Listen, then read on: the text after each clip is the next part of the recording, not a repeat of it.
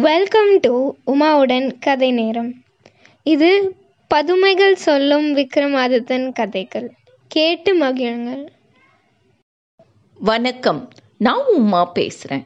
கனகாபிஷேக வள்ளி பதுமை சொல்ல போகும் தங்கம்மாபுரி கதை கேட்க தயாரா இருக்கீங்களா? வாங்க கதைக்குள்ள போவோம். மந்திரகிரி மலை சாரல்ல சரையு நதிக்கரையில உமாபுரி அப்படின்னு ஒரு நகரம் இருக்கு. இதை அரசாண்டு வர்ற சக்கரவர்த்தி தன்னோட நூறு மகன்கள் விபூதன் அப்படிங்கிற மந்திரியையும் அழைச்சிக்கிட்டு தன்னோட சேனைகளோட காட்டுக்கு வேட்டையாட போகிறான் உச்சிமா பர்வதம்ங்கிற மலையை சுற்றி இருக்கிற காட்டில் வேட்டையை முடிச்சுட்டு தலைநகருக்கு திரும்பி வர்ற வழியில் அனைவருக்கும் தாகம் ஏற்படுது. தண்ணி கிடைக்காம எல்லாரும் நான் வறண்டு தவிச்சு போகிறாங்க அரசன் அமைச்சரை அழைச்சி அந்த காட்டுல தண்ணி எங்கேயாவது கிடைக்குமான்னு பார்த்துட்டு வரும்படி அனுப்புறான். மந்திரி சில வீரர்களோட சுத்தி தேடி பார்த்து அங்க ஒரு மூலையில அமைதியான ஒரு குடிசைய பாக்குறாரு. அதுல வசிஷ்ட முனிவர் தவம் செஞ்சிட்டு இருக்கிறத பாக்குறாரு. முனிவரே காட்டுல வேட்டையாட வந்த எங்களுக்கு தண்ணி அகப்படாம சேனைகளோட திண்டாடுறோம். தங்களோட தவ வலிமையினால தண்ணீர் வரவழைச்சு கொடுக்கணும் அப்படின்னு வேண்டி கேட்டுக்கிறாரு மந்திரி. வசிஷ்ட முனிவரும் மனமிலகி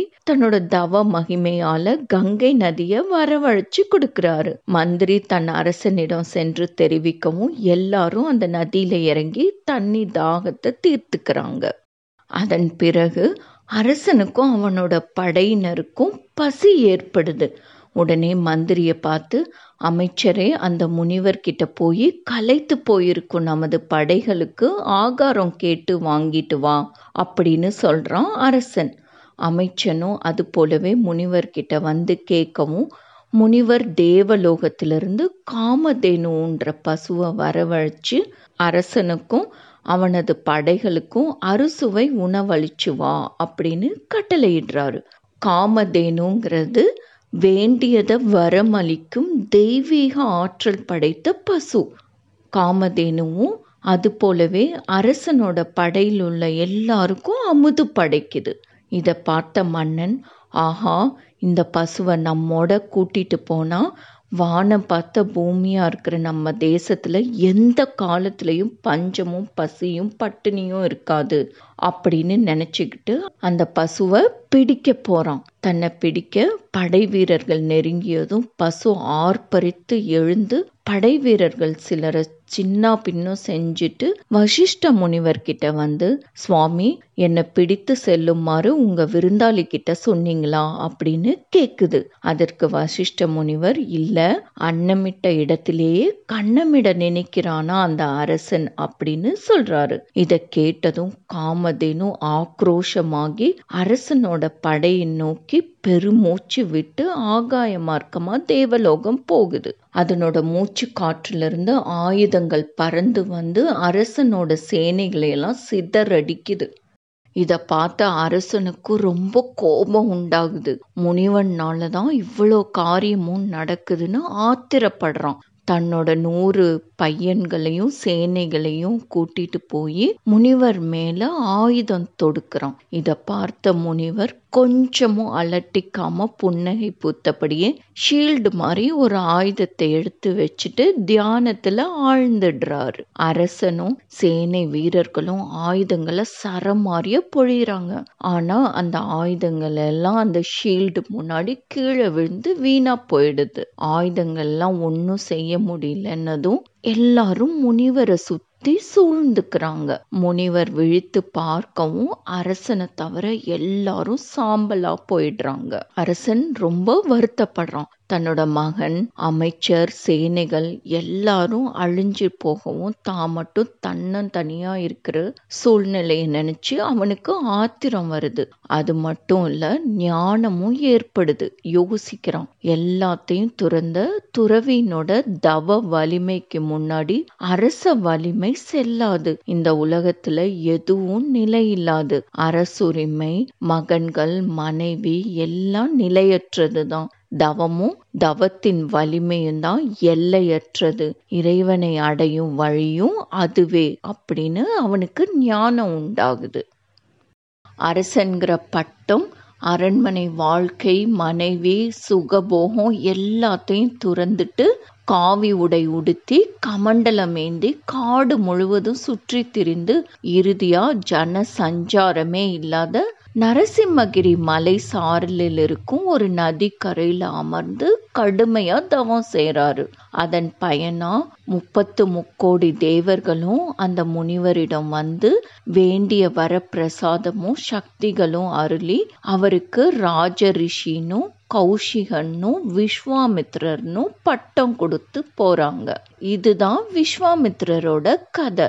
பிறகு விஸ்வாமித்ர முனிவர் சத்தியலோகம் வரை போய் அங்க இருக்கிற ரிஷிகளோட பழகி சகல கலைகளையும் கற்றுக்கிட்டு எல்லா பொருட்களையும் சிருஷ்டிக்கவும் அழிக்கவும் வல்ல வரங்களை பெற்று திரும்புறாரு. ஒரு நாள் வான வீதியில பறந்து வர்ற வழியில கீழே பூமியில கோடி சூரிய லாவண்யத்தோட பல பலன்னு ஜொலிக்குது தங்கமயமான ஒரு நகரம். உடனே அந்த நகரத்துல இறங்கி அதனோட அழகையெல்லாம் பார்த்து ரசிச்சுக்கிட்டே சோலை சாலைகளை எல்லாம் கடந்து ஒரு மடத்துக்கு போறாரு. புலித்தோல் ஆசனம் விரித்து அந்த மடத்தினோட சந்நியாசியை கூப்பிட்டு இந்த நகரத்தினோட பெயர் என்ன? அரசன் யார்? அப்படின்னு கேக்குறாரு. அதுக்கு அந்த சந்நியாசியும் இந்த நகரத்தினோட பெயர் தங்கம்மாபுரி பட்டணம். இதை ஆட்சி செய்பவர் பெயர் தங்கேஸ்வரன். பட்டத்து மகிஷி சொர்ணகாந்த ரூபி. மந்திரி கடம் மதுராந்தன் அப்படின்னு எல்லா விவரத்தையும் சொல்றாரு. இத கேட்ட விஸ்வாமித்ரர் நீ உடனே அரசனிடம் சென்று விஸ்வாமித்ர ரிஷி வெகு தொலைவிலிருந்து வந்திருப்பதாகவும் உடனே என்னை வந்து காணும்படி அழைச்சிட்டு வா அப்படின்னு சொல்லி அனுப்புறாரு. அது போலவே சந்நியாசியும் அரசனிடம் சென்று அரசே இந்த நகரத்தினோட மடத்துல விஸ்வாமித்ர முனிவர் வந்திருக்காரு. அவரு அதிக ஆங்காரத்தோட தங்களை சீக்கிரமே அழைச்சிட்டு வரும்படி சொன்னாரு. அப்படின்னு சொல்லவும் அரசனும் மந்திரி சேனைகள் பட்டத்து மகிழ்ச்சி எல்லாரும் புறப்படுவதற்கு தயார் செய்யறாரு இவங்கெல்லாம் தயாராகி புறப்படுறதுக்கு கொஞ்சம் காலதாமதம் ஆயிடுது. அதனால விஸ்வாமித்ரர் முனிவர் அதிக கோபம் கொண்டு பற்களை நர நரன்னு கடிச்சு கண்கள் இரண்டும் கனல் பறக்க தன் தவ வலிமையால அந்த நகரத்தில் இருக்கிற சகல ஜீவராசிகளும் உடல் அழியாம செத்த பிரேதம் போல இருக்கிற மாதிரி கற்சிலையாகும்படி சபிச்சிடுறாரு.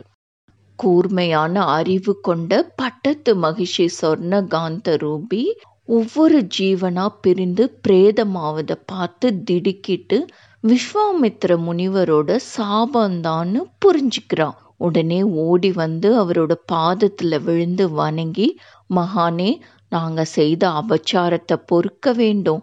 தங்களை வந்து தரிசிப்பதற்கு முன் இவ்வாறு அவசரப்பட்டு சாபமிடலாமா அப்படின்னு கேட்குறான் அதுக்கு விஸ்வாமித்ர முனிவரும் பெண்ணே இனிமேல் நீ எந்த வரம் கேட்டாலும் தரேன் ஆனா ஒன்று சபித்தது சபித்தது தான் அப்படின்னு சொல்றாரு. சொர்ணகாந்த ரூபியும் சுவாமி எனக்கு ஒரு வரம் தாருங்க. அடுத்த பிறவியிலும் என் கணவர் இந்த நகரத்தின் அரசராகவே பிறந்து இந்த மக்களை ஆள வேண்டும். நான் அவரையே அடுத்த பிறவியிலும் என் கணவரா மனம் முடிக்க வேண்டும். பதினாறாவது வயதுக்குள்ள என் கணவரை கல்யாணம் பண்ணிக்கணும்.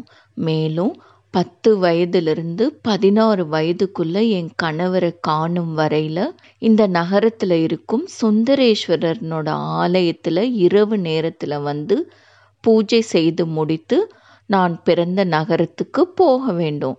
இதுபோல நான் நினைத்த போதெல்லாம் வந்து போகிறதுக்கு தேவலோகத்திலிருந்து குதிரையை கொண்டு வரும்படியாக தாங்கள் அருள் புரியணும் அப்படின்னு வேண்டிக்கிறான். விஸ்வாமித்திரரும் அவ்வாறே வரம் கொடுத்து போறாரு. அதன் பின்னர் முனிவரோட சாபப்படி தங்கம்மாபுரியில் உள்ள சகல ஜீவன்களும் காந்த ரூபி உட்பட உயிரற்று கல்லா மாறிடுறாங்க. விஸ்வாமித்ர முனிவர் சொர்ணகாந்த ரூபிக்கு கொடுத்த வரம் பளிச்சுதான் தங்கம்மாபுரி பட்டணத்து மக்களோட சாப விமோச்சனம் அடைஞ்சுதான் இதையெல்லாம் தெரிஞ்சுக்க ரொம்ப ஆர்வமா இருக்கீங்களா? அடுத்த எபிசோட்ல தொடர்ந்து சொல்றேன். கேட்டதற்கு நன்றி. Enjoy listening and subscribe to உமாவுடன் கதை நேரம் உங்களோட கமெண்ட்ஸை உமாவுடன் கதை நேரம் ஃபேஸ்புக் இன்ஸ்டாகிராம் அண்ட் ட்விட்டர் பேஜஸில் ஷேர் பண்ணுங்கள் அதோட லிங்க்ஸ் டிஸ்கிரிப்ஷன் பாக்ஸில் இருக்குது நன்றி.